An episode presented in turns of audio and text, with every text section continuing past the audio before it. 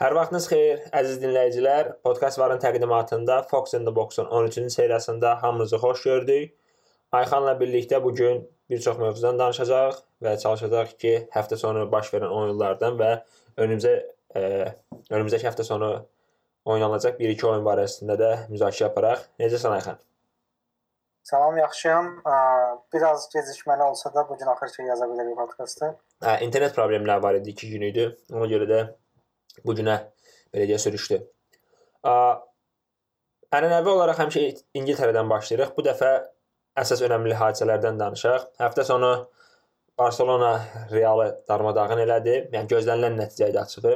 Messi oynamasa belə. Oyundan sonra hamının gözlədiyi belə deyək, yenilik və ya da xəbər də gəldi. Lopetegin qovuldu. Ümumiyyətlə o həm oyun barəsində belə deyək də təəssüratları bölüş, həm də ki Realdan biz nə gözləyə bilərik? Biraz o barədə danışaq. Oyun əslində gözlədiyim kimi oldu. Yəni sən deyən kimi də Barselona qalib gələcəyini proqnozlaşdırırdım, amma belə böyük hesab olacağını düzə inanmadım, çünki Messi yox idi. Amma gözlədiyimizdən də pis oldu baxımdan. İkinci məsələ Lopenin qovulmağı. Ya bu bu da gözlənilirdi. Çünki komanda həm artıq bu məğlubiyyətdən sonra da kifayət qədər xal fərqi var Barselona ilə. Həm də ki qol vurmaqda problemlər yaşayır. Nə bilim Çempionlar Liqasındakı nəticələr də elə uğurlu deyil əslində. CSKA uduzdular səfərdə sonra Viktoria Plzenin cəmi 2-1 uda bildilər falan. Hə, yəni belə deyək də. Yəni komandanın oyununda da irəliləyiş yox idi. Yəni məsələn Roma oyunu vaxtı falan daha yaxşı oynayırdı komanda və ondan bura getdikcə geriyə gedir və heç bir nisbət dəyişikliyi də olmadı. Ona görə planlaşdı. Hər keçən tur hər keçən həftə komanda daha geriyə gedir. Sezon əvvəlində bizim əsas tərifləməyimizə səbəb olan və Orxan, Elşən, ümumiyyətlə ətrafımızdakı bir çox məsələn bizlə məzələnməyinə səbəb olan komanda oyunu və yaxud da belə deyək də toplu şəkildə pres və s. görürdük biz Realdan ki, uzun illərdir biz elə xarakterik xüsusiyyətləri Realda görə bilmirdik. Onlardan əsər əlaməti yoxdur. Oyunçular həddindən artıq çox formsuzdur. İstər Ramos olsun, istər iki qapıçının ikisi də formsuzdur. Varan, yəni sezon ümumiyyətlə sezona məncə başlaya bilməyib Varan. Marcelo formsuzdur, düz zədədən qayıdıb. Isco az çox Modric Kroos ikilisi dəhşət formsuzdur. Yəni komandada həqiqətən formda olan demək olar ki, heç kim yoxdur. Hə, komandada da oradan formda olan heç kəs yoxdur və o ciddi problemdir. Bir də ə, dediyimiz məsələdə, yəni komandanın oyununda daha getdikcə irəliləyiş olmalı idi, amma geriləmələr var son dövrlərdə və o da ciddi təsir olur. Çünki həm nəticələrdə təsir var, həm də oyunda. Məsələn biz Lopedən nə gözləyirdik? Topa sahib olma oyunu oynatsın, amma Barselonaya qarşı çox əzildi də. Birincisi də xüsusi əzildi. Yəni, Biz ikinci səhifəsində yaxşı başladı məncə. Yəni ciddi dəyişiklik edib başladı və üçlü müdafiə kimi oynamağa başladılar və sağ cinahda Vasquez, sol cinahda Marcel oynadı və 2-1 oldu. 2-1-dən sonra bir yəni dirəyi Modric'in dirəyi vurduğu epizod var, hansı ki 2-2 də ola bilərdi, amma Benzema'nın qaçdığı bir epizodlar var idi. Daha doğrusu qaçdığı dedim vurmaqdan daha çox məsəl üçün 1-2 epizodda məsələn 3-1 oldu oyun. Ondan sonra bir neçə epizod oldu. E, mən Benzema'nın qrupda da söymüşdüm. Məsələn, pas verməli olduğu yerdə vermədi. Bir epizod xatırlayıram, Mariano'nun qabağına topu buraxmalı idi, buraxmadı ki, məsəl üçün bitirə bilsin. Yəni yəni əsas əsas epizod o oldu, məncə. 2-1-də dirək vurdu Modric. Yəni hə. orada tam 2-2 ola bilərdi.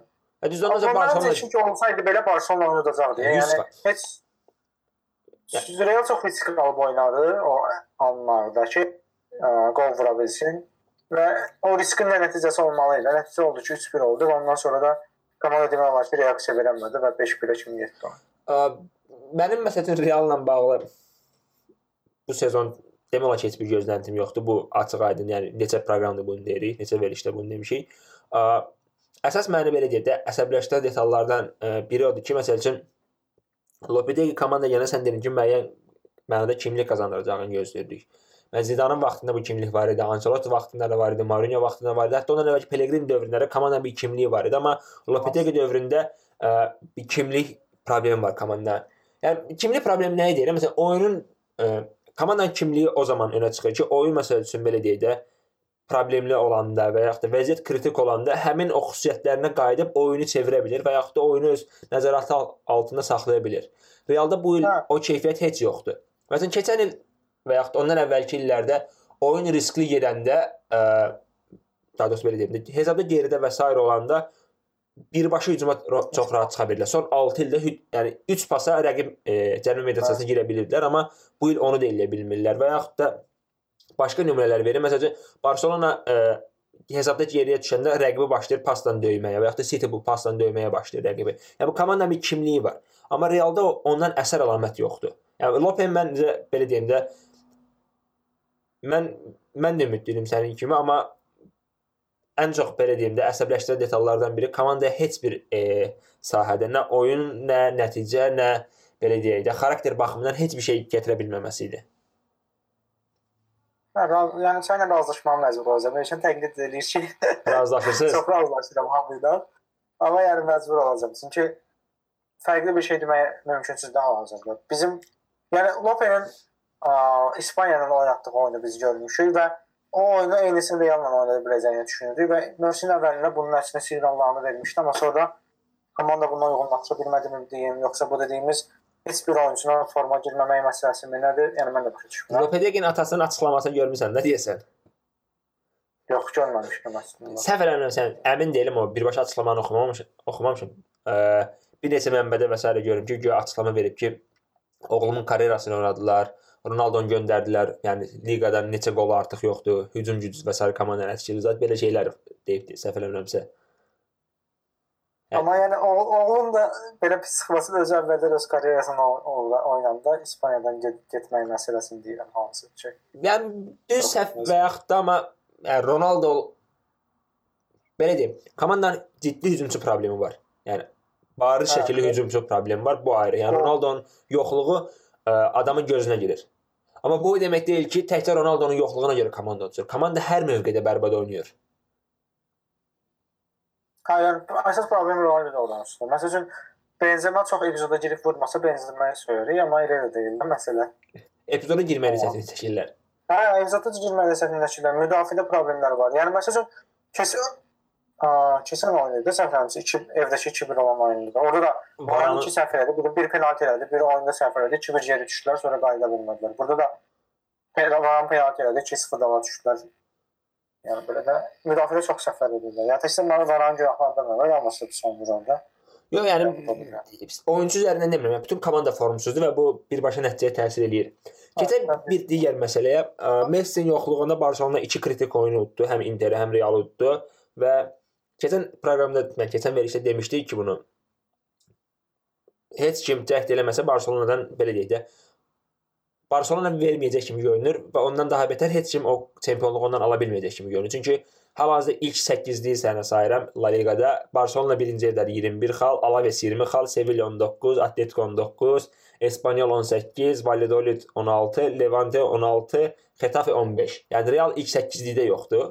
O bir tərəfə, amma ilk 8-nin digər komandalarda məsəl üçün belə deyək də o diri komandalar məsəl üçün nə Villarreal ilk 8-likdə var. Villarreal 17-ci yerdədir, Atletico 16-cı yerdədir, Valencia Yo, Atletico 16-cı yerdədir, Valencia 14-cü yerdədir. Yəni o Barselona problem yarada biləcək komandalar belə şeydən kənardadılar. Yeganə Yəni orada o formsuzlar. Yəni bu ilk 8-likdən Sevilla və Atletico sadəcə.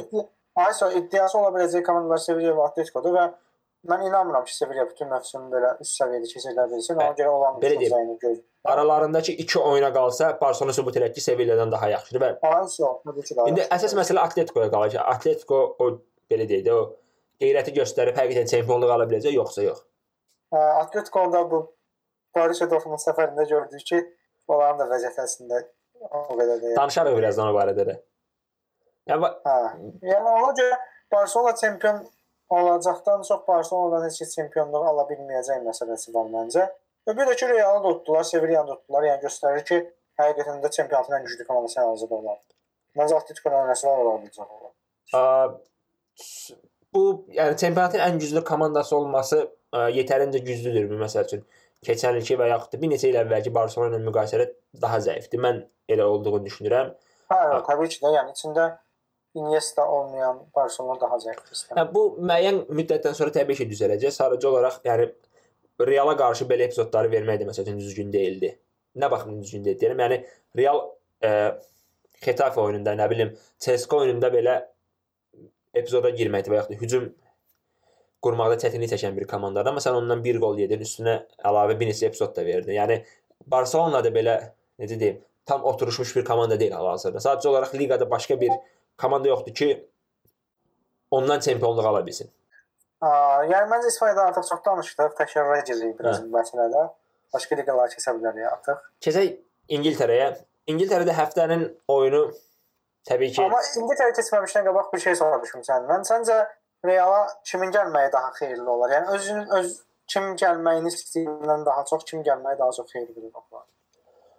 nə bilim, yəni Conte-nin adı keçir. Conte deyəsən bu gün dünən də görmüşdüm bu xəbərləri. Bu gün də gördüm ki, deyəsən belə deyim, rəhbərliklə bu komandanın gələcəyi barəsində düşüncələrimi deyim, transferimi deyim, oyun planımı deyim. Nəsə üst-üstə düşmə detallar var. Deyəsən komandaya gəlmək istəmir.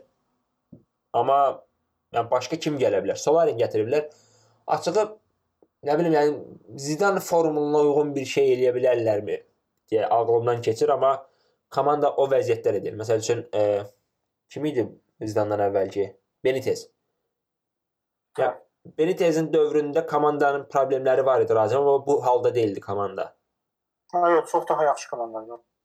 Yəni Real Zidanın ilk sezonunda eləməli olduğu şey daha çox bu necə deyilir, talent management deyilir və belə deyim, heyətin idarə olunması idi, nəinki taktiki məşqçilik. O- Sonradan düzdür öz üstündə inkişaf elədi ki, müəyyən yerlərdə onun konkret e, göstərdi ki, məşqçi olaraq qələbəni qazan qazanıb Real. Məşqçinin hesabına qələbəni qazanıb. Amma Zidane ümumiyyətlə yəni ilk gələndə də onsuz da uzun müddətli plan deyildi. Sadəcə yarım mövsümü idarə etmək üçün gəlmişdi amma. yəni belə deyim, bu sezon sonuna qədər kimə verə bilərlər bilmirəm, amma mən inanmıram ki, ə, sezonun ortasında hər hansısa bir e, elit məşqçi bu komandanı götürsün. Çünki onun da belə deyək, Conte Conte də götürməyəcək, başqa da nə bilim. Nə bilim mən elit məşqçi inanmıram götürsün. Nəyə görə? Çünki öz belə deyək də karyerasına zədə sayılmış olacaq. Yəni sezon sonuna qədər komandanı yığıb yığışdıra bilməsə böyük ehtimalla Perizonu da qovacaq. Hə, o da düzdür. Keçək, keçək. Keçək ya. Real sonra deyirlər Realdan çox danışırsınız. Danışaq ə, Tottenham Manchester City-dən həftənin əsas oyunu idi. Əslində ə, yəni City qələbəni qazandı, amma Tottenham ə, əməlli epizodlar qaçırdı. Hə, o düzdür. Amma oyuna başlamamışdan stadion vəziyyəti barədə danışmaq istəyirəm. Ha, İngiltərədə stadionların hamısı elədi. Məsələn, United-ın stadionu bərbad vəziyyətləri. Yo, yəni burada özdə şey olmuşdu. Bir gün qabaq NFL oyunu olubdu. Bu Adil NFL Lo- London sərçəsi var. Bilmirəm, hə, ildə 4 oyun mu, 3 oyun mu ə, şeydə keçirilir. Londonda da. Hə. Bu oyunda Wembley-də olubdu bir gün əvvəl özdə. Hə. Ona görə bütün ə, stadion nə bilim NFL ə, daha doğrusu Amerikan futboluna uyğunda xəttlər filan, nə bilim stadion oturtuyub pis gündə idi. Yəni konkret gözlə izlənməsi deyildi. Adamın gözünü yorurdu. Həm, Yaxşı. həm də ki xətt filan problemləri var idi. Altla nə bilim o biri xəttləri qarışırdı bir-birinə filan. Yaxşı, yaxşı deyək ki, bu belə deyim də Wembley-də NFL keçirilmişdi. Bəs Old Trafford-da nə keçirilmiş ki, Old Trafford-ın belə deyək də o törtü vəziyyətdə idi. Ha, o, o, onların da oturtduğu pis idi. Amma sırf yəni burada vizual olaraq mən şey deyirəm ki, o xəttlər falan var idi. Mən çox əsəbləşdirirdi. 90 dəqiqə ərzində əsəbləşə-əsəbləşə baxdım oyuna. Amma o- ümumiyyətlə nə bilim bu NFL-in İngiltərəyə sırınma, sırınması məsələsi mənə qəribə gəlir. Yəni də adamlar ona futbol deyirlər, siz buna futbol deyirsiniz. Necə onu qəbul edirsiniz? Ayso, ingilislər regbini yaradıblar və bizim yəni ingilislərin ə, öz futbolu, yəni bizim də futbol olaraq. qəbul Amerikanların association futbol dediyini. Ayso, yəni bunu yaradıblar. da Adamlar bunu təbii ki izləyəcəklər. Əsl Həm futbolu. həm həm əsl futbol. Durub sizin bu geydirmə futbol dediyiniz şeyə niyə baxsınlar ki? Hə, Onun bunu Amerikanların Bizim başqa liqaları da eləyir. Məsəl üçün e, NBA-in Avropa oyunları və s. Hər bir oyun səfərində Londona keçirirlər, amma yəni belə deyim də birinci ingilislərin basketbol nəsə yoxdur. İkincisi də ki, yəni tamam yad bir oyundur onlara və Avropa bazarı üçün önəmlidir. Amma NFL sizin futbolunuz var da, niyə edirsiniz Amerikanların futbolunu? Hə, o da yəni nəsə mübahisə məsələdir. Amma əsas mən amma eşitmişdim ki, səhv etmirəmsə City oyununa açılmalı idi var Pipeline yenidən. Amma gecikir və belə görünür ki, yanvara kimi gedəcək və buradan da keçid edeyim ki, Pochettino da son müsahibəsinə deyib ki, ə, xoşbəxt deyiləm hal-hazırda və bunu da ona izah edir ki, bu yəni şeydən beziblər də ə, Wembley-də oynamaqdan beziblər. Çünki Wembley-də oynamaq həm də çətindir. Cəmi 50 min adam zət gəlir, stadion yarısı boş olur. 96 min falan tutur. Ha, ha. Aa, ya komand istənilən komanda üçün öz stadionunda necə? Və atmosfer filan məsələsi də eyni deyil də təbii ki, ə, Wembley ilə. Ya heç onu qoyduğum qırağa istənilən komanda üçün öz stadionunda oynamamaq çətindir və ağırlı prosesdir. Yəni azarkeş dəstəyi və s. o fərq eləyir. Belə gördüm ki, narazılığı həm də ondandır ki, ə, yəni biz transfer eləmədik ki, stadiona pul xərclənəcək filan. Əslində nə studiyamızda oynayır. Yenə də oynayacaq oyunçum var da mən belə. Ya doğrudan ciddi təsir eləyir. Məsələn, Eriksen hələ də zədədən tam qayıtmayıb deyə oynamadı. Soko, nə bilim, Dayer bir də kim idi? Dembele bir City'yə qarşı belə bir yarım müdafiə ilə oynamalı oldular da. Yəni yaradıcılığın sadəcə Dembele'dən asılı olduğu yarım müdafiə. Təbii ki, City-nin belə oynanmazsan. Hə, Sənin dediyin episodlar məsələsinə gələndə, amma onlarla razılaşa bilməyəcəm. Çünki məncə City-nin epizodu daha çox oldu. Yox, Yəni yox, ki, ə, Demirəm, yəni şey, oyunun haqqı 1-0 deyildi məsəl üçün o baxımdan deyirəm. Yəni həm Tottenham da tamam. çox vurmalıdı, həm City də vurmalı idi. Yəni o oyunun yeganə qolu e, Trippier'in səhvindən gələn bir qol olmalı deyildi məncə. Çox Ha, daha belə da düşünülmüş çünki- hücumlar və s. yəni- var idi. öncədən gözləntilər, yəni ən azı 2 qol olacağı, qarşılıqlı qol olacağı falan idi hamıda. Yəni bunlar olmadı və biraz şeydən keçdi. Yəni Lamelanın son dəqiqələrdə qaçırtdığı çox və bariz qaçırtdı. yabıçılıq epizodda o. Bir də ki başqa? Silva'nın vurmadığı epizod var ha. Yəni Guardiola dəli oldu. O dəhşətli epizodda Silva. Silva ötürmə eləyir orada şey, Sterlingə də deyəsən. Əslində City ilə bağlı danışılmalı məqam məncə odur ki, həm ə, Liverpool oyununda yəni xarakter belə deyək məğlub olmadılar. Arsenal səfərdə uddular. Tottenham səfərdə uddular. 3 belə deyək, çətin səfərin 3-ündən də ə, naməğlub geri dönüblər və bu istənilən çempionluq yarışında komandanı irəli ata bilir. Çünki hələ Liverpoolun belə deyək də çətin oyunları qarşıdadır əslində. Hə, Liverpool bu bu həftə də Arsenal səfərdə oynayacaq. United-la oyunu var. Tottenham-la oyunu olma, yox, Tottenham-la oynayıb, hə. İkisində 2 dənə belə oyunu var, ciddi. Hə, düzdür, amma yəni City-nin üstünlüyü odur ki, hamısını səfərdə oynayır və uduzmur da, hətta qol da buraxmır, yəni son Hə. oyunlarda. Ə, və nə bilim tam çempionluq oyunu oynayırlar ya hazırda. Əslində biz deyirik ki, Liverpool da yarışa ortaqdır filan və Liverpool da oradan yaxşı oynayır. Bu keçənkinə nisbətdə nəticələri də daha yaxşıdır. Yəni xal baxımından nəticələri də daha gözəl futbol oynaması da. Amma City tam yəni məğlub edilməz komanda oyunu oynayır da. 6 həftədə qol buraxmırlar. Və dediyimiz 6 həftənin içində səfərdə Liverpool-la oynayırlar və səfərdə Tottenham-la oynayırlar. Hər iki oyuna qol buraxmırlar və birini udublar, bir də 0 çıxırlar və Mario penalti qaçırması da böyük ehtimalla olmadı. Ha. Yəni sual bura gəlir ki, Liverpool'la City arasında çempionluq mübarizəsi keçsə, düzdür, hələ ki Chelsea də yarışın içindədir, amma mən hamı gözləyir, yəni biz də təbii ki gözləyirik ki, müəyyən epizoddan, müəyyən mərhələdən sonra Chelsea mübarizədən uzaqlaşacaq. Bu mübarizədə Liverpoolun önündədirlərmi yoxsa yox? Çünki Liverpool da məsəl üçün hələ ki pis getmir. Yəni Napoli belə deyək də o məğlubiyyətini saymasaq, hələ ki pis getmir. Həm liqada olsun, həm Avropada olsun.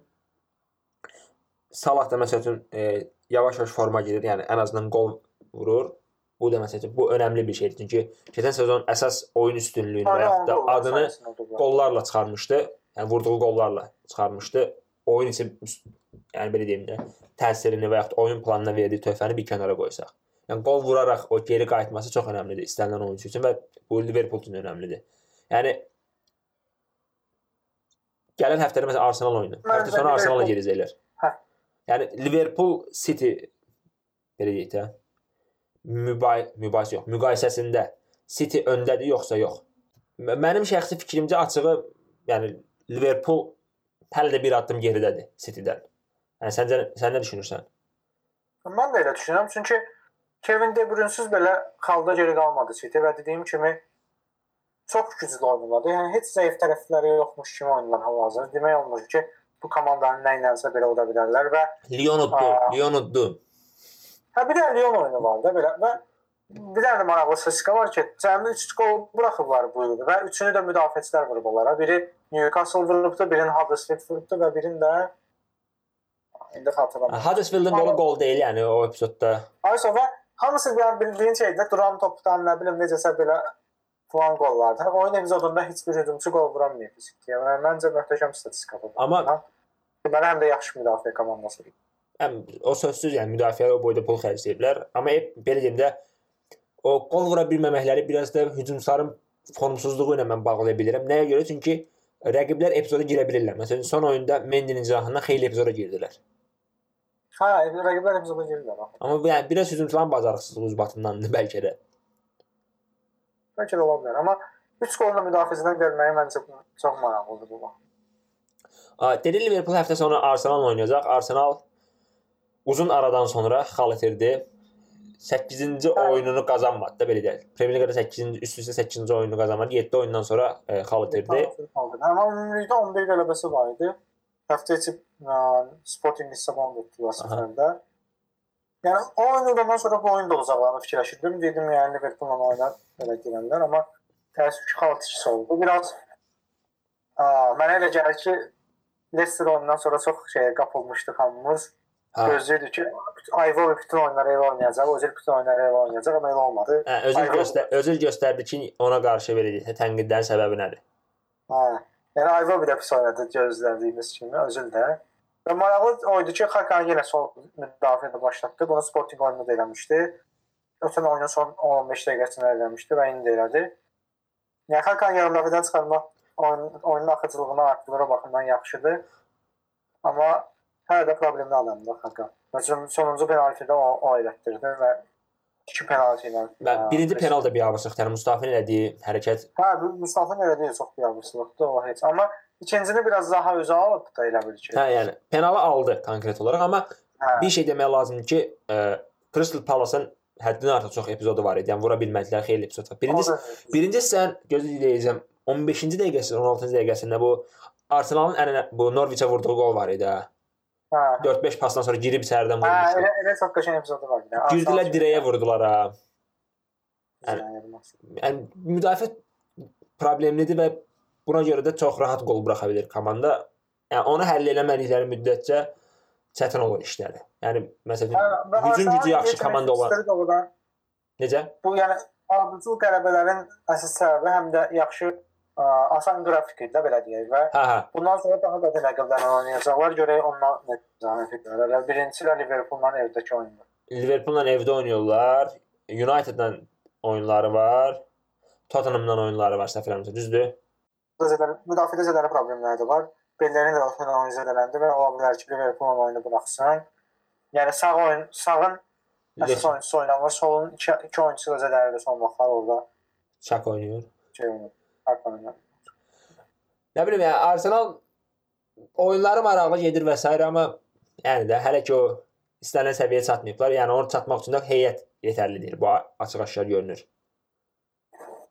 Aha, yəni qışda da transferlər eləyəcəklərini düşünürəm və növbəti mövsümə daha yaxşı komanda yığmalılar. Həm müdafiə baxımından, həm də yəni yarım müdafiənin cinahları falan belə şey. A, həftə sonu Leicesterin Taylandlı idi də prezidenti. Hə, Taylandda. Taylandlı prezidenti rəhmətə getdi deyək. A, Hə, biraz faciəvi qəza olubdu. Çünki ə, yəni oyunu oyunu özdə Leicester ə, West Ham oyununda izlədim aha. və oyundan sonra ənənəvi olaraq vertolyotla minib getmək istəyəndə məsələn nasazlıq olub vertolyotda və ə, yerə şey düşüb belə deyək, avtoparkına düşüb Tayland. Yəni vertolyot gedib Səbənin avtoparkına düşüb. Qızı ilə bir yerdə deyirsən. Hə, qızı ilə bir yerdə bir də iki pilot olub səhv etmirəmsə. Nə? Pilotlar da sev- sevgiliymiş. Ə, O Yəni o, o, o belə faciəvi tərəfləri də var yəni. maraqlı ki, nədir? Ə, Premier Liqanın klub sahibləri adda sevilmirlər. Məsəl Hə, o düzdür yəni. Bu Yəni- xarici klub sah- sahiblərini sevmir. məsəl üçün Abramovich sevilməyən klub sahibidir. Həm belə deyək də sosial sosial siyasi kimliyinə görə və s. İstərsə də məsəl üçün City-nin sahibləri digər e, şəhərlərdə, yəni digər fanatlar tərəfindən sevilmir. Sonra United məsələn sahiblərindən nifrət eləyirlər bu klubu borclandırdığına və s. görə. Nə Hə, bilim, yəni bir çox sahiblər sevilmir. İstisna adamlardan biri idi bu. Yəni həm klub, həm belə deyək şəhər çox sevir, həm də digər şeylərdə yəni ona neqativ münasibət yox idi. Hə, düzdür. Bu ə, əsas Schumacher'ın paylaşdığı Facebookda şey gördüm mən haqqında ə, belə vida yazısı kimi bir şey yazmışdı. Və oradan da görünür ki, o oyunçularla yaxşı münasibəti var imiş arasında və ə, orada da yazıbdı. Şəhər üçün elədikləri xeyriyyə yardımları, nə bilim xəstəxanalar filan belə şeylər. Doğrudan deməli şəhərin sevilən adamlarından işte boşdan deyil bu şey. Bir də ümumiyyətlə təzə oyunçular da yəni haqqında yaxşı mesajlar paylaşmışlar. Çağlar Çağlar idi o da. Hə. Çağlar Soyuncu və yaxud Pereira hansı ki ikisi də bu il transfer oldu Leicesterə. Onlar ikisi də yəni Yəni ümumiyyətlə bir dənə mənə çatmayan şey, yəni bu qədər sevilən adam Ranieri niyə göndərmişdi? Hə, yəni o mənim də sevmədiyim bir zət idi. Çünki necə ki indi Monaco-nu günahlandırdı və məşqçi dəyişikliyi, yardım göndərmələri. Amma eynisini yəni Ranieri də aiddir. Bu komandaya elə bir uğur qazandırıb ki, bu komanda bunu sonra növbəti 100 il ərzində bəlkə qazandıracaq. Amma həmin adama biraz artıq möhlət vermək, biraz artıq imkan vermək daha yaxşı olardı. Çünki fikirləşə Shakespeare gəlib nəsə dəyişmədi və yaxud hal-hazırda 2 mövsümdə klub qoyuldular komandanın başına. O nəyisə dəyişmədi. Onsuz da komanda 6-lığa düşmür. Yəni komanda ən yaxşı hədəfi hal-hazırda 7-ci olmaq olmalıdır da. Bəlkə 6-lığa necəsə girə bilsə elə bir komandanın üstələyərək falan. Bu komanda bundan sonra çempionluq ümidi şansı olmayacaq. Amma o uğuru qazandırmış adama biraz və hörmətsiz şəkildə göndərilir. Özdə məsəl üçün başqa cür göndərsəydilər deyərdim, hə, nə bilim bir sezon uğursuz oldu, göndərərdilər, başa düşərəm, amma hörmətsiz şəkildə göndərdilər həqiqətən. Amma digər əslində komanda ciddi tikilər. Bir dənə kontent itirmişdilər, amma çox pis oynayırdılar o arada. Bilmirəm yadımda da yoxdur. Hə. Hepsi falan. Bir də Mahrez də Tottenham oyununda gol ona həsr edib mən verdim. Yoxsa göy göy göstərdi belə buraxdı sonra falan. Arayım səmavi dinlərdə belədir də vəziyyət. Cardiff-lə səfərdə də oyun oynadı xeyli. Belə müsbət mesajlar görəcəyik oyuna bağlı. Sən dediyin kimi doğrudan İngiltərədə sevilən. Yəni çox az görülən bir şeydir. Çünki axırıncı Taylandlı klub sahibi səfərimizdə City-nin bu Şeyx Mansurdan qabaqçı sahibi idi. Yəni o klubu pis-günə qoyub satıb qaçan. O da klubu necə satıb qaçmışdı. Yəni satmaq məcburiyyətində olmuşdu. Bu Taylandda deyəsən həbs eləmişdilər. Bütün mülklərinə deyəsən şey qoymuşlar. Nə deyirlər buna? Əl qoymuşlar. Bu da klubu satmaq məcburiyyətinə vəsair olmuşdu. Bunu belə deyək də. Hüquqşünasları mı deyək, təmsilçiləri deyək. Yəni ona görə klubu satmaq məcburiyyətində olmuşdu. Nəysə bu önəmli deyil. Keçək ə, digər liqalardan biraz danışaq. Almaniyada əsas gündəm Dortmund olmalı təbii ki. Yəni yəqin ki, sən də razılaşarsan da. Hə, təbii ki. Həm Atletico Madrid Atletico 4 gol, Atletico 4 gol vurmaq özü çox böyük işdir. Aysa, yəni bu həftənin ən yaxşı hadisəsi olacaq. Çünki istənilən halda, yəni çünki onu deyəcəkdim. Simeone gələndən bura ən böyük və Simeone ildə 2 dəfə Realla, ildə 2 dəfə Barselona ilə oynayır azı. Həm bunu nəzərə alsaq, ən pis dövründə belə heç birindən 4 böyük 4 4 top fərqinin üzündə. Yəni bu baxımdan önəmli hadisədir. Ya əslində Ümumiyyətlə 4 qolda ancaq Barselona və Realdan buraxıb deyəsən. Karyerasının ərzində 3 dəfə bundan əvvəl top 4 top buraxıb. Ronaldo'nun hat-trick elədiyi bir 4-1-lik və yaxud 4-2-li bir oyun xatırlayıram mən. Hə, ola bilər yəni. Məsələ bir şey. Ancaq Real və Barcelona. Yəni bir dənə şey də var. 4-1-lik Çempionlar Liqası finalında var. Hə. Yəni belə çox azdır axırı. Şey nə idi? Nəyə yetirmək istəyirəm sözü? Məşqçinin e, belə təzə məşqçi ilə birlikdə komandanın oyun tərzində yəni təbii ki, məşqçinin o belə deyək də statusu bundan əvvəlki kimliyi və ya karyerasına baxanda belə bir şey gözləmək olardı və Dortmund heyətdə buna əl verirdi. Sadəcə olaraq ən böyük problemləri məsəl üçün ə, e, hücum xəttindədir. O da Pako çox yaxşı çarə olur. Hə, düzdür, məsələn bu oyunda oynamadı. Oynamadı deyəsən. Deyə oynamadı, amma o problemə çox yaxşı özdə şeydən yəni ehtiyatdan gələrək çarə olur. Pakon bitiriciliyi də oradan böyük çarə oldu komanda üçün. Bir də Favor gələndən təzə oyunçular da yaxşı adaptə olunurlar. Hansı ki, əsas Sancho demək olar. Keçən il gəlmişdi City-dən və 18 yaşı var da deyəsən cəmi. 20-ci ildə onun olmalıdır. Bu da bu il Paco ilə bir yerdə komandanın ən yaxşı oyunçusudur demək olar ki, və hətta müqavimətini artırmaq, maaşını 3 dəfə artırmaq qərarına falan gəldilər bu gün oxudum o vaxtda. Yəni bir də sən dediyin gözlənti məsələsi Orada da Münhen Gladbachla da favori yaxşı işlər görürdü. Sonra Nitsə də yəni yaxşı idi hər şey və bir müddət Arsenal üçün və yaxud digər başqa klublar üçün də əsas namizədlərdən sayılırdı, amma Dortmunda getdi və məncə Dortmund oradan uğurlu qərar verdi ilə bağlı. Çünki həm Almaniya təcrübəsi var, həm də ki belə ə, komandalarda iş təcrübəsi də yaxşıdır. Yəni orta səviyyəli komandalarla. Ə, liqanın ən çox qol vuran komandasıdırlar. Yəni ikinci yerdə bunlardan sonra həm e, biri Mönchengladbach-dır, digəri də deyən bir dəqiqə 20 qol Frankfurt vurub. Yəni 29 qol Hə, vurub bunlar. Yəni 20 qol Frankfurt 20. ona getdi də nə vurdu da ona görə. Hə, yəni liqanın ən çox qol vuran komandası, yəni belə deyək də bunlardır. Qol krallığında məsəl üçün bir oyunçuları var, Alcacer var. Ondan əvvəl Royce məsələn formdadır bu il. Yəni, neçə il sonra Hə. Royce ilk dəfə sağlam sezon sezonu davam edir. O Hə, təbii ki, fərq sezon, sezon əvvəlində sağlam keçirdi. Dünya çempionatında oynadı. Hə. Amma o baxımdan yaxşı uzun müddət sonra. Yəni Dortmundla bağlı sual ondan ki, bunu sezona yaya biləcəklərmi yoxsa yox? Çünki açıq-aşkar görünür ki, Bayernin problemləri var. Düz son Hə, 2 oyunda qələbə qazanırlar. Keçid dövrü yaşayır hal-hazırda yəni baxımdan. Hə, son 2 oyunda qələbə qazanırlar. Yəni bundan az çox başa düşmək olar ki, ə, müəyyən qədər belə deyək də özlərini toplaya bilirlər, amma istənilən halda komanda bir keçid dövründədir. Əsas oyunçular məsələn zədəli olanlar var. Heyət nisbətən yaşlanır artıq. Bunlar təbii ki, təsir eləyəcək. Bu baxımdan yəni sual ondadır ki, bu Bay Dortmund bu göstərdiyi, belə deyək də 9-10 həftəlik göstərdiyi nəticəli sezona yayıb çempion ola biləcəkmi liqada? Çünki sezon əvvəlində biz danışanda dedik ki, Bayern çempiondur, biz ümumi Almaniya haqqında, liqası haqqında danışırıq. Hə, çempion olmamağının nə əngəl ola bilər? Məncə hal-hazırda komanda yaşlı adamlar var da. Bu dediyim Sancho'dur. Bu nə bilim, gəncdir deyəsən, Diallo da gəncdir. Sonra bu indi müdafiə mərkəzi Zagadou, Zagadou da gəncdir. Yəni çoxdur da gənc komanda hal-hazırda. Ümumi yaş ortalaması çox aşağıdır. Pulisic yadımdan çıxmışdı, məsələn, Pulisic də var.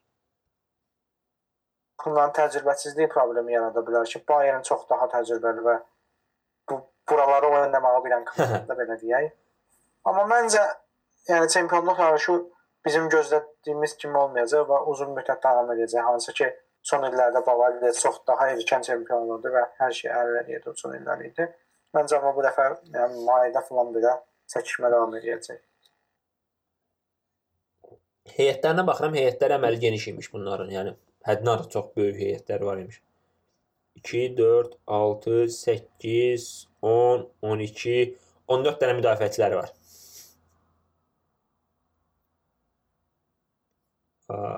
Məsəl üçün müdafiə mərkəzində kimlər oynaya bilər? Da Akanji oynaya bilər, Ömər Toprak oynaya bilər. Sonra məsəl üçün deyən Diallo Abdu oynaya bilər.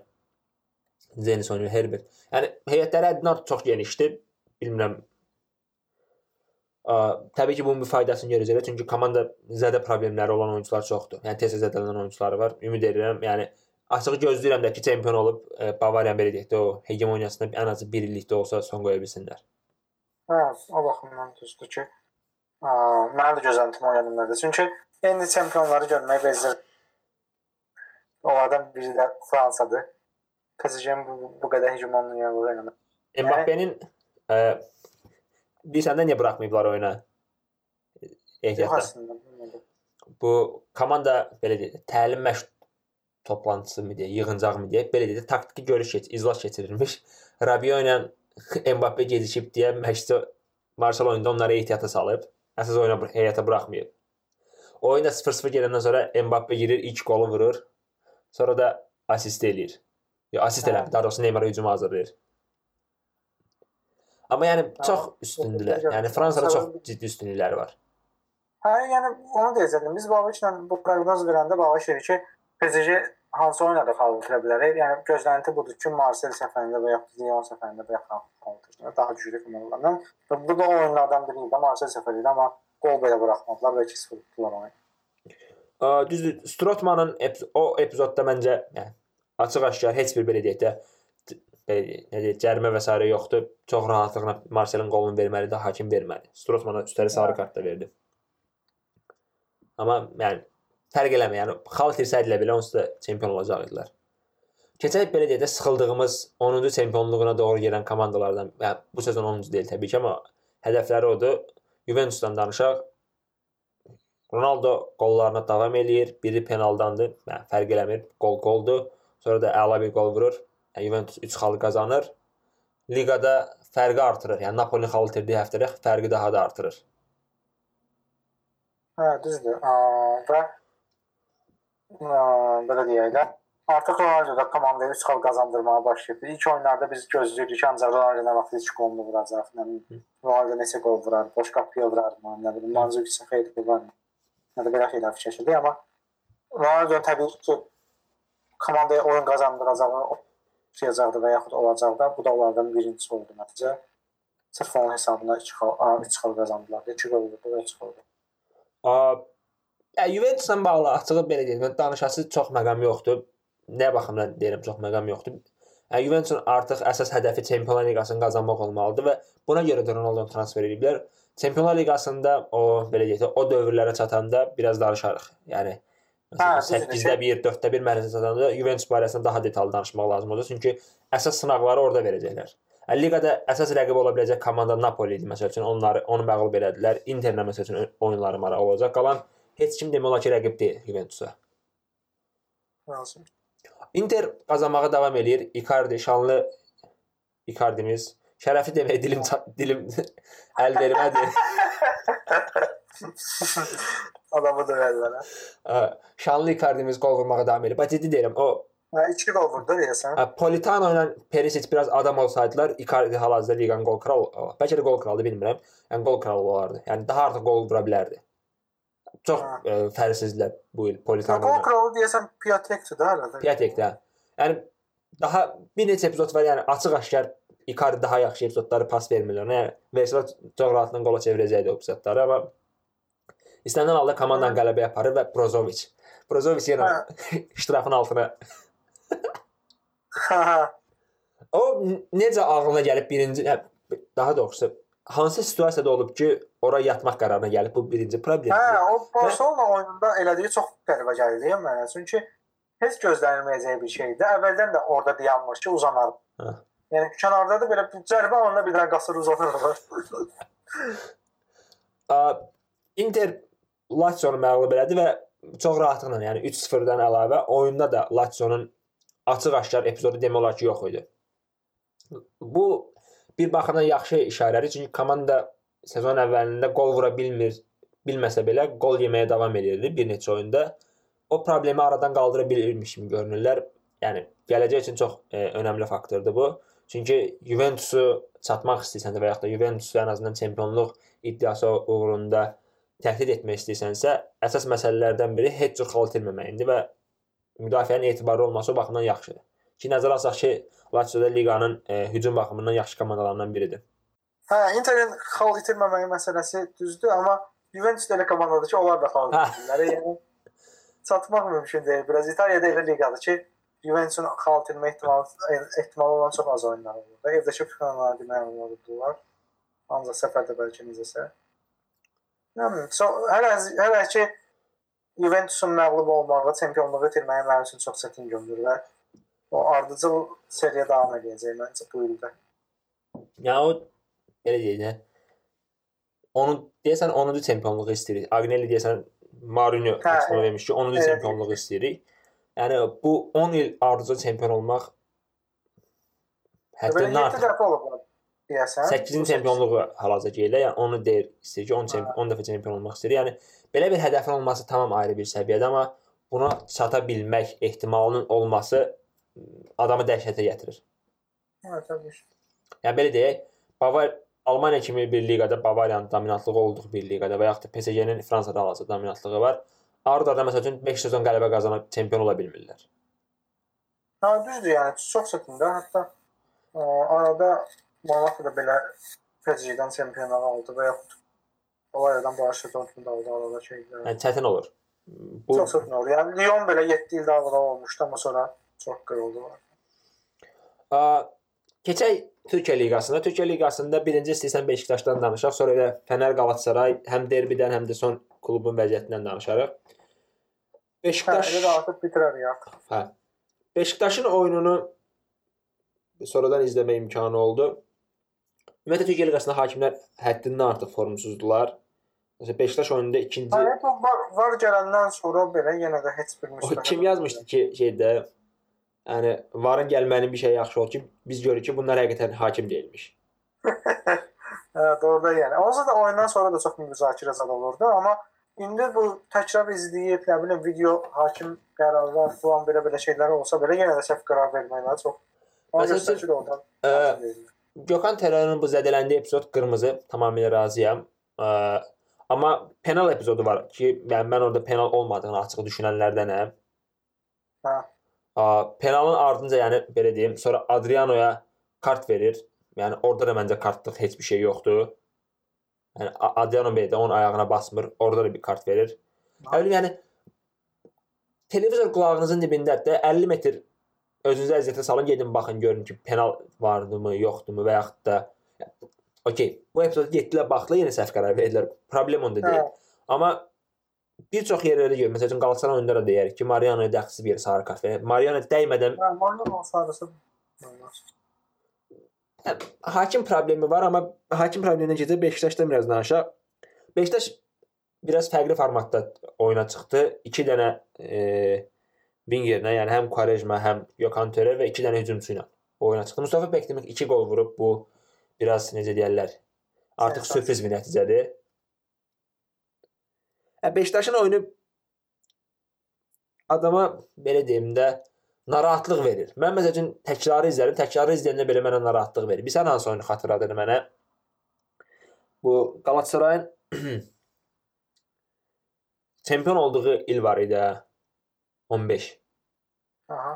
Bu Keçən İsma il, yəni. İsmail yox, İsmail Kartalın sezonu. Hə, bildim, bildim. Ya o sezonda Galatasaray da qələbə qazananda belə plansız və s. qarma qarışıq belə deyək də kombinasiyalardan bir hücum yaradırdılar və qol vururdular, vura bilmirdilər, o ayrı məsələ, amma o oyunu xatırladır mənə. Narahatlıq verir mənə oyunu izləyəndə. Beşiktaşın oyunu təkrarını izlədim, mən narahat oldum. Hə, azarkeşlər indi nələr çəkir, mən təsəvvür belə eləyə bilmirəm. Ə, yəni rəqibin 2 nəfər azlıqda qalmağı, 9 nəfərlə qalmağı belə bu narahatlığın yaranmağına şey verir də, yəni. Belə belə olsa belə bu narahatlıq hiss olmur. Yəni bu baxımdan həm fikirəm. Razıyam demək, çox sağ ol. Ay sağ ol. Uzə sinema işlətməyə başlamış. Ə, bir də ki bu ardıcıl üç məğlubiyyət falan bundan sonra mütləq Beşiktaş oyunu udmalı idi amma o coşqunu elə bil məncə hiss edə bilmədi oyunda. Ya Quaresma məsəl üçün 3 assist elədi və s. ki pis də sayılmayacaq nəticədir. İstənilən oyunçunun 3 assist eləməyi önəmlidir, amma oyun oyun planı getmir. Yəni Beşiktaşın oyun planı bu deyir ki, yəni mən bu oyunu oynayacağam, amma tutanda tutur, tutmayanda da çox pis tutur. Yəni Genk oyununda olduğu kimi. Hə. Bir də bu ikinci məncə qırmızı kart epizodunu danışmaları bu hansı ki. Ha, yuxarıda Allah var. Bax, ona sarı kart verilib verilməməsi biraz belə deyək də. Belə Ərdoğanın Türkiyəsində məncə o epizoda sarı kart verilməməlidir. Hə. Amma ə, bu məsələyə xahiş edirəm AKP-dən bir e, nə deyirlər ona barmaq eləsinlər. Amma klubun prezidentinin ondan sonrakı nə deyirlər ona müdafiəsi məncə çox əladır. Deyir yəni yuxarıda Allah var deyən oyunçumuza sarı kart verir. Yəni nə deyə? Yuxarıda Allah yoxdur deyə. yəni məncə. Hakim FETÖ-dən tutacaqlar. Hə, hakim kimdir deyən? Bünyamin Gezər də bilər. Bülent Yıldırım yox. Bülent Yıldırım idi deyəsən, hə. Ha. Bu ilə bağlı mənim bir epizod yadımdadır ki, Volkan bir dəfə penalti epizodunda. Hə. İtiraz falan elə, amma hakim penaltini verdi və rəqib vuranmadı. Ondan sonra Allah var göstərmişdi, ona da sarı kart verdi. Hə, bu şeyə sarı kart verirlər Türkiyədə.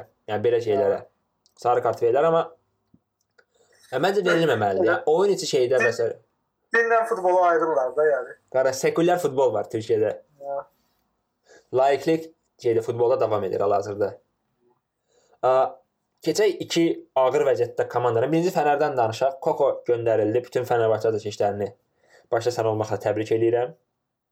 Amma göndərilmə düzgün deyil. Nə baxımdan düzgün dedi?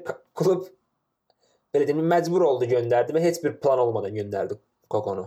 Hə, yəni göndərib və 5-ci gün derbidir və bilmir, bir hazırda bilmir ki, nə olacaq, bir klubun başında kim olacaq, plan nədir, gələn adam nə oynanacaq, yəni tam bir belə boşluq var da şeylə bağlı. Bax mən heç xoşlamadığım şeydir o. Yəni bir oyunda dözərdiniz, bir oyunda Koko qalardıq.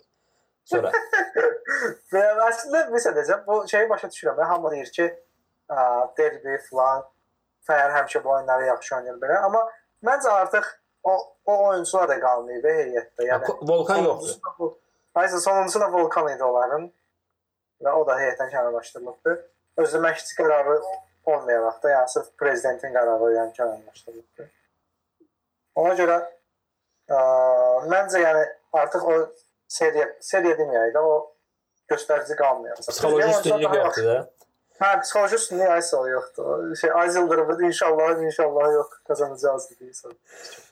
Yəni, yəni mən e, Fənərbağçədən nə deyirəm problemlidir. Kokonu göndərəndən sonra müəyyən bir planın olar ki, çıxıb açıqlayarsan ki, məsəl üçün biz qərara oyundan sonra qərara gəldik ki, yəni təkcə bu yox, bu sezonda olan bütün nəticələr, komandanın nə bilim aparmaq istədiyimiz yerə uyğun bir məqsədi qərara aldıq ki, bunu göndərdi. Amma halbuki elə bir açıqlama da deyildi. Sadəcə olaraq üst-üstə yığılan şeyləri baxdılar ki, nə klubu idarə edə bilər məşqçi, nə də ki, ümumi vəziyyəti daşıya bilər bu məşqçi ilə klub. Ona görə göndərdilər və plansız göndərdilər açığı. Sual burada nədir? Yəni problem əslində nədədir? Yəni Kokonun Kokonun son 2 aydır belə olduğunu görürsüz. Düzdür? Belə olan halda ən azından bir plan hazırlaya bilərdiniz və o planın nəticəsində bir qərar qəbul edə bilərdiniz ki, Koko göndəriləndə A planına görə məsələn bu məşqçi gələcək B planına görə, bu məşqçi gələcək C planımız da var, D planımız da var. Yəni sən bir e, profes doğrusu klubun bir professional necə deyirlər, menecer olaraq, menecer deyirlər, rəhbərliyi olaraq sənin üstünə düşən e, vəzifə bu idi ki, sənin e, məşqçini qovandan sonra planın olduğunu göstərməli idin hamıya. Və plan olmalı idi həqiqətən. Çox ciddi problemdir, amma mənim məncə daha ciddi problemdir. Çünki yəni indiyə kimi pis məşqçilər çox görmüşük də. Yəni Viktor Pereira olubdu, İsmail Kartal olubdu, son dövrlərdə olanları deyirəm də. Yəni Aragones olubdu, kim olubdu.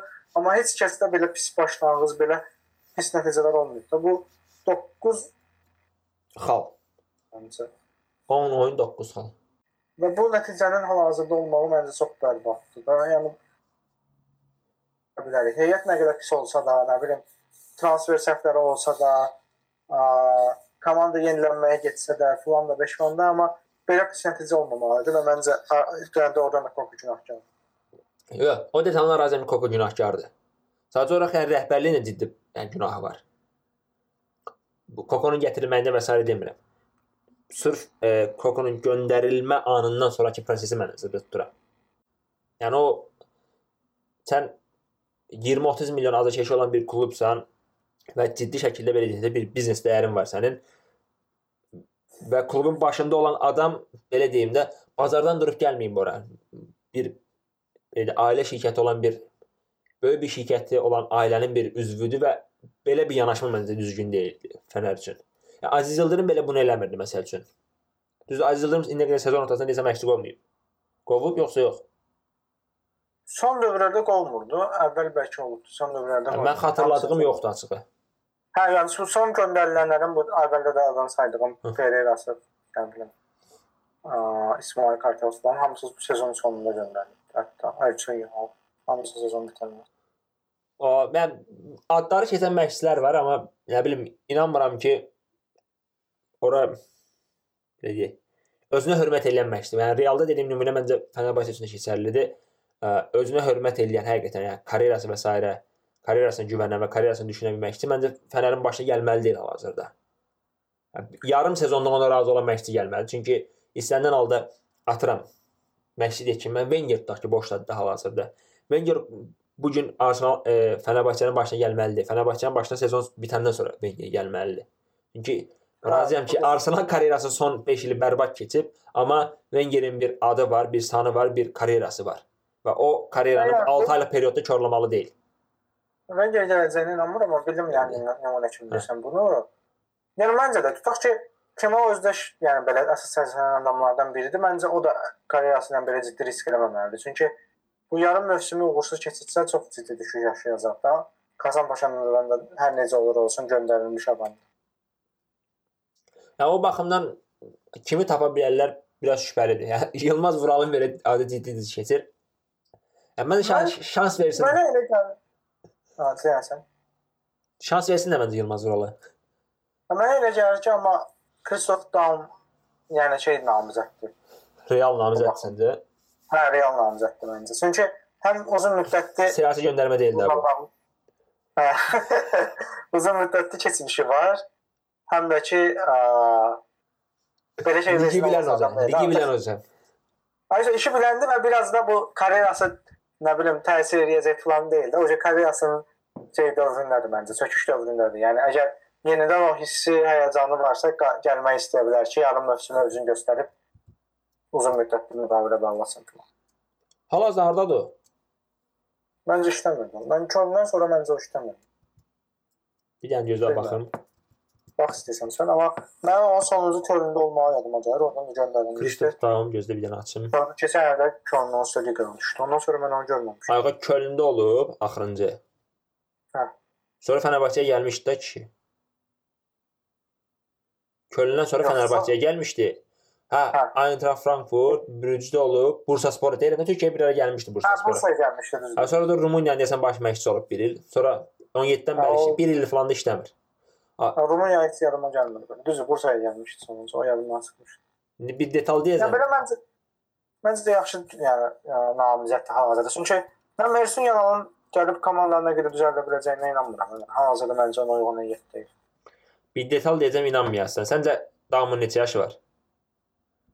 Çoxdur ya amma. Yəni bilirəm ki, çox. Məncə Hə. 60-dan çox. Fatih Terimlə yaşıddır. Yəni neçədir Fatih'in yaşı? 65. İkisi də Hə, 65 yəni yaşı var. alt- 60-dan çoxdur yəni. Aa, Fatih Terim demiş demişkən Qalatasaraydan biraz danışaq. Yəni Qalatasarayda bu Fikret Ormanlı o tweet söhbəti yadıma düşür sakatlar kərvanı. Qalatasarayda yəni zədə problemləri və s. var, amma oyun baxımından açıq-aşkar problemlər var. Yəni dediyim problemlər hansılardır məsəl üçün? Problemlər Qalatasarayın birincisi müdafiə problemidir, ikincisi yarım müdafiə problemi, üçüncüsü hücum problemidir.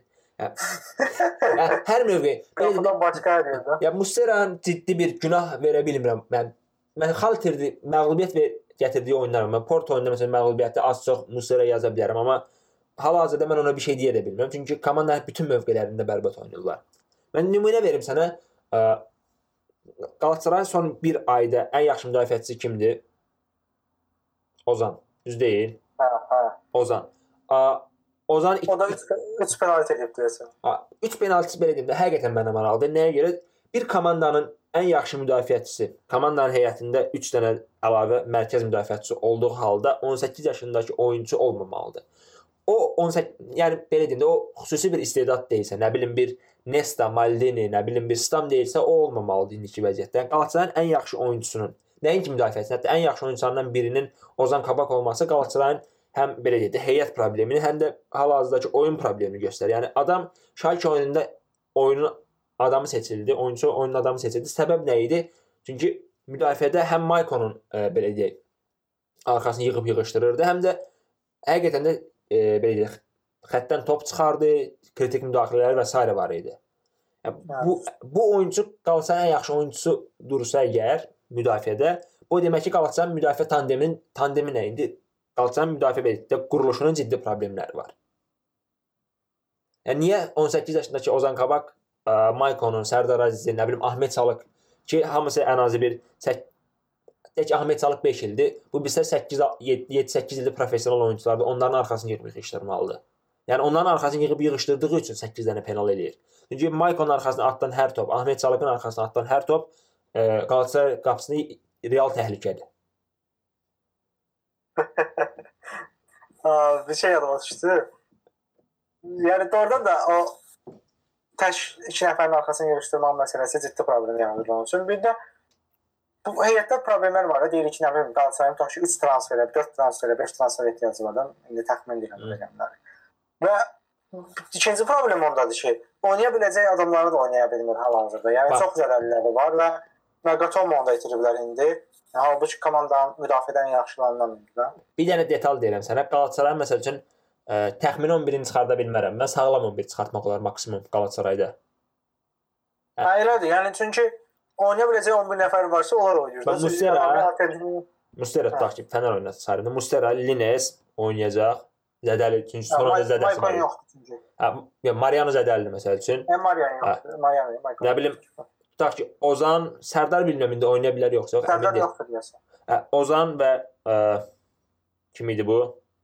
Maicon. Maicon tutaq ki, deyirəm oynayar. Solda da atıram ə, Ömər Bayram düzdür. Çünki Nagatomo Hə, olacaq. Nagatomo. Dayan. Yarım müdafiəyə keçirəm. Donkdur, Ndiaye'dir. Belhanda məsələn bu oyunda oynamağı gözlənilir. Belhanda. Düzdür? Hə. Badu da oynaya bilərlər. Hə, də Badun deyirəm. Deyir. Hə, Badu Donk, da.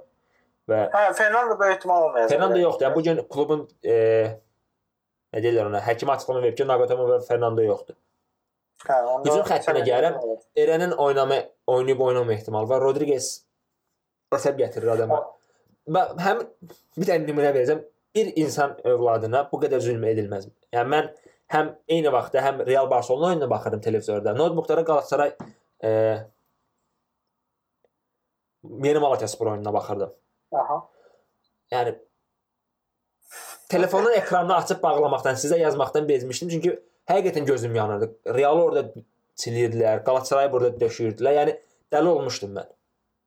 Yəni, həftə sonu bir o deyir şeydə bir dənə şeydə Cem Yılmaz deyir, içkim yox, kumarım yox.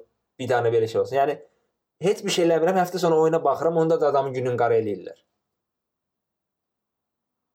Ayxan səsi yenə gedir. Ümumiyyətlə bu internet probleminə bir çarə tapaq. Həftə sonu ağır keçib demək. Aa, deyirəm ki, elə onu deyirəm ki, internet problemi var. Daha doğrusu internet problemi yoxdur. Bilmirik niyəsə səsimiz gedib gəlir. Discord-dan istifadə edirik. Alternativ bir şey məsləhət görə bilərsinizsə onu da deyin. Xahiş edirəm Skype olmasın. Skype yoxlamışıq. Nə danışırdıq biz? Ya təkcə belə deyim də heyət problemindən əlavə bir oyun problemi də. Qalatasaray topu irəli apara bilmir. Ya Belhandanı Orxan söyür, arada mən də söyürəm. Nə bilim 10 Qalatasaraydan 8 də söyür, razıyam amma Belhanda olmayanda Badunun üstünə düşür. Bu Badu amma həqiqətən oynamır. Yəni sezon ərzində yaxşı oynadığı 3 oyun ancaq saya bilərəm mən. Nə yaxşı pas verə bilir, sadəcə driblinqi var, o driblinqi də eləmir. Oyun Hə, seçimi. Badunun bu Qalatasaraylılar bu mövsüm gələndə çox həyəcanlandılar da. Çünki keçən il oynadığı oyun çox şey göstərmişdi. Bu il onun yarısı qədər də məncə oynamır. Yəni o xeyli Yarısını keçsəm, yəni onda biri qədər bəlkə oynamır. Yeganə Hə. yaxşı oynadığı oyun Lokomotiv oyunu idi. Lokomotiv onda qırmızı aldı çıxdı. Yəni çox yaxşı oynamışdı, qırmızılıq oynadı. Yanırdı. Hə. Komanda məsəl üçün arxadan topu irəli çıxara bilmir, çünki o belə deyək də ayağı həqiqətən düz olub pas verə bilən yeganə müdafiəçiləri, mərkəz müdafiəçisi Sərdardır. Sərdar yoxdur. Maykon yerdən pas verə bilmir. Qabağını açıq görən kimi diaqonal pas verir mənə. Elə bir Pirlodu kimdir? Nə bilim, Michael çox qəribə şeydir, belə fiqur deyir ümumiyyətlə. ə, ümid edirəm yəni belə deyək də bu yanvardakı transfer pəncərəsində komandanın bir neçə oyunçu satıb daha ucuzunu alsınlar, amma oynayan bir oyunçu olsun. Nə bilim getsinlər ucuz bir oyunçu tapsınlar, alsınlar. Nə bilim Rodriguez məsələn çox pul verməmişlər. Alsın 1 il oynatsın, satsınlar, ya saxlamasınlar. Rodriguez saxlayıblar, görüblər nə haldadır. Hə, Rodriguez saxlamaq belə görünür ki, ciddi səhv etmiş. Düzdür, Fatih Terim. Terim istəyib, amma yəni Terimin də belə dəxilsiz inadları olur. Yəni Rodriguez məsələn bir şey deyə bilmirəm. Bu Sinan Gümüşə müqavilə verirlər təzədən. Yəni Sinan Gümüş nə edib də Qalatasaray üçün? Razıyam keçən sezon 2 oyunda məsələn kritik gol vurub, amma ondan başqa Qalatasaray üçün nə edib? Heç bir şey. Hı. Yəni Porto oyununda bütün söyüşlərin yəsi olmuşdu. Yəni ondan başqa heç nə eləməyib. Yəni Rodriguez o baxımdan deyirəm səhvdir ki, çünki bir də bu oyunçunu elə qiymətə satamayacaq. Ya 15 milyon Rodriguez üçün yaxşı qiymət idi. Qalatasaray üçün mükəmməl qiymət idi indiki maliyyə vəziyyətində. Ya Rodriguezin belə deyək də nə deyim ona, keyfiyyətində 15 milyona 3 dənə oyunçu tapa bilərdin sən. Yaxşı belə deyək də scouting networkun varsa tapa bilərdin. Hə, təbii ki. Yəni adam Cabo Verde-də nə qədər şey ola bilər ki? Düzdür, Cabo Verde eləsə də fərqlənir. Şey. Nə bilim. Qalatasaray yəni həftə sonu nə gözləyir oyundan? Derbi 5-ci gündür. 5-ci gündə derbi salanın söyləyəcəm, nə isə. Hayır. Hə, baxmağa yer tap. Yaxşı, yaxşı oyunçu gözləmir. Yaxşı oyun gözləmir. Oradan- Doğru yaxşı oyun gözləmirsən sən? Yox. Mən əksinə bu dəfə yaxşı oyun gözləyirəm. Deyəcəm Hə, mən çünki məncə Fənər belə tam qapanacaq, belə nəticəyə oynayacaq, bir xalalaq falan. Yəni, bilmirəm baş komanda başında kim olacaq, amma məncə kim olur olsun bu dəqiqə Onu eləməlidir. Yəni çünki heç bir plan Yəni, yoxdur. Ayso, yəni köməkçi məşqçisə çıxsa, nə bilim, Komoyoli özü də çıxsa bu komanda başından kim olur olsun da. Məncə bu dəqiqə plan yoxdur komandada. Yəni xal almaq oynamalıdır. O da Topal, nə bilim, şey, Giles falan belə bir şey oynayıb. Mən nə baxımdan deyirəm? Yəni qol məsələsini demirəm. Oyun zövq e, belə deyək, bol hücumlu keçsə nəyə görə? A, xatırlayırsansa hansı oyun idi gözlə deyəcəm. Fənərin qap qapandığı bir dənə də oyun var idi. Oyunu tam xatırlaya bilmədim. A, Galatasaray əgər qol vura bilməsə məcburiyyətlə, çünki həm belə deyək də psixoloji bir belə deyək üstünə təzyiq olacaq komandanın, çünki evdə də Fənərbağçə bu Fənərbağçəni uda bilməsə çox ciddi problemdir klub üçün. Həm üstlərində bir psixoloji təzyiq olacaq, həm də ki yəni liqada artıq belə deyək ki, vəziyyət kritikləşib. Həm Kasımpaşa, həm ə, Başakşehir Qalatasaraydan qabaqdadır. Buna görə udmaq məcburiyyətindədir və mümkün qədər necə deyək hücuma çıxmağa çalışacaq. Həm azarkeş də belə deyək də bunu komandanın buna doğru yönləndirəcək. O baxımdan mən gözümü məsəl üçün uzun müddət Qalatasarayın sıxdığı, amma Fənərbağçənin necəsə qol vurduğu bir oyun gözləyirəm. Məsələn Hasan Ali bir dənə qol vurar Qalatasaraya. Hə, Hasan Ali dediyin, yəni düzdür. Hə, komandada qol vuracaq adam yoxdur. Slimani də oynamayacaq. Yəni ki, Frey oynayır. Bəlkə də təcrübəsinə görə sırf Solda da oynadarlar. Təzə indi gələcək adam bilməm nə edəcək. Amma belə görünür ki, Frey də oynaya bilər. Və Frey'in də qol vuracağını düşünmürəm. Frey məncə sürpriz adam olmalıdır, amma ona görə nə bilim müdafiədən kimsə də vurmuş ola bilər. hə, Belə bir ay Neustadter Qalsan duran var. top problemi var. Yəni bir kornerdə Aysa. Neustadterin qolu. vurması. Noştader qolu gələ bilər yəni belə. Çox sürpriz adam gözləyir. Şey- bir şey var. Bu şeyi görmüsən? Bu hansısa səhifələrdən biri paylaşmışdı ki, Frey'in bu vurduğu qol oktyabr ayında Fənərbağçənin vurduğu ən yaxşı qol sayılıb. Çünki liqada Fənərin ondan Bir başqa dəqiqə. qolu yoxdur. Hə, bir dənə olur falan belə. Nə günlərə düşdünüz? Hə, komanda yəni hər şeydə problem var bu dəqiqələrin heyətində problem var. Məşqçisində problem var, icra transferində problem var idi, amma qol, qol problemi belə var. Aykut Kocamanı bəyənmədilər, amma keçən komanda mövsümdə ən çox qol vuran komandası idi. Sir Aykut Kocaman xahiş edirəm. Hə, Məncə bu zamanla bağlı əslində biraz son dövrlərdə şey fikirlərim var. Aa, pozitiv. Pozitiv deməyim. Yəni belə qədrini bilirmiş kimi danışıb danışmış olacağam əgər çox danışsam haqqında, amma məncə komandanı tanıyandan sonra və bu Fener kimi komanda böyük komandalarda bəyənilmir də oyunu, amma bu orta komandalarda oynatdığı oyun da oradan çox yaxşıdır. Tək təqdirə layiqdir bu. Konyasporda çox yaxşı oynadı, amma Konyasporda oynatdığı oyun Fənərin oynayacağı oyun deyil də. Təbii ki, yəni onu demək istəyirəm mən. Əgər ümumiyyətlə Fənərdə də ikinci ikinci dövrdə oyunu tam 30 durandan sonra belə nəticə olaraq yaxşı idi. Mən maraqsız oynayırdı. Mən özüm də sonunu izləyirdim oyunlarını Fənəri izləyəndə, amma nəticə olaraq nəticə verirdi, yəni bu problem. Bu məsələsi var. A, bu belə deyək, Simeone ilə bağlı ən böyük tənqidlərdən biri odur ki, bu böyük komanda oyunu deyil. Ona görə məsələn Simeone yəni adı United-dan və s. keçəndə etiraz gəlir ki, "E, Mourinho ilə oynadı da nə edirik? Başqa bir Simeone-ni. Hə. Aa, bu düzdür yəni. Eyni eynisi Aykut Özmanla bağlı da var məncə. Çünki beynində olan planı var və taktiki baxımdan məncə yaxşı məşqçidir. Çünki konkret keçən ilki Qalatasaray oyununda belə, nə bilim, keçən ilki Başakşehir, Başakşehir oyununda və s. yaxşı idi. Ayso, yəni taktiki rəqibi uda bilir də, hansı ki birində Fatih Tedimlə idi, birində Yox, Tudorla idi biri. Hə, Tudorla idi, düzdür, o qarışdı. Nəysə, yəni hətta Şenol Güləşlə ikili oyunlarda belə həmişə üstünlüyü qura bilir yəni. Amma yəni dediyim kimi də bu Fənər azarkeşdən görmək istəyəcəyi bir oyun deyil. Hə, təbii ki, yəni izləmək izləməli oyun deyil də, yəni azıcıq oyunda ürək çıxmalıdır da. Bir ki bu azıcıq nədən bezir? Tutaq ki, Kayseri oyununda hesabda geri olur və komanda geri çəkilir, kaldırır. Bundan təbii ki, bezir azıcıq. Və yaxud Osmanlı oyununda bu. Hə. nə bilim. Həftə sonu oyuna bir yerdə baxarıq da yəqin. 5-ci gün deyirsənsə, əmin deyiləm, amma baxa bilərik. Bir variant tapmaq lazımdır, bir ona bir çarə tapaq. Axıra ki Park sinemada baxacağıq. Bilər. Nəysə, məncə bu qədər növbəti podkastda görüşərik. Bu arada yeni bir vakansiyamız var. Podkastda qoşulmaq istəyən olsa, çünki Orxan, Hə, Orxan boşluğu Orxan- asanlıqla doldura bilər ya. hə yəni çox rahatlıqla özünə də demişik, özü aktiv futbol karyerasına başlayıb təzədən sahalara geri dönüb. düz koşulara başlayıb. Onun yerinə bir belə deyək də qonaq axtarır. Xahiş edirəm Babək olmasın. Babək çox diləşib. Babək getsin Bitcoin eləsin. Qanım hərənin öz ixtisası, ixtisası var da. Düz orada da tutuzduranmır çox. Amma eyb yox. Hə, o uje axır vaxtlar şeyə keçmişik. Biz bunu əyləncə üçün edirik. Biz. Yaxşı. Hələlik. Növbəti podkastlarda görüşərik. Sağ olun. Sağ olun.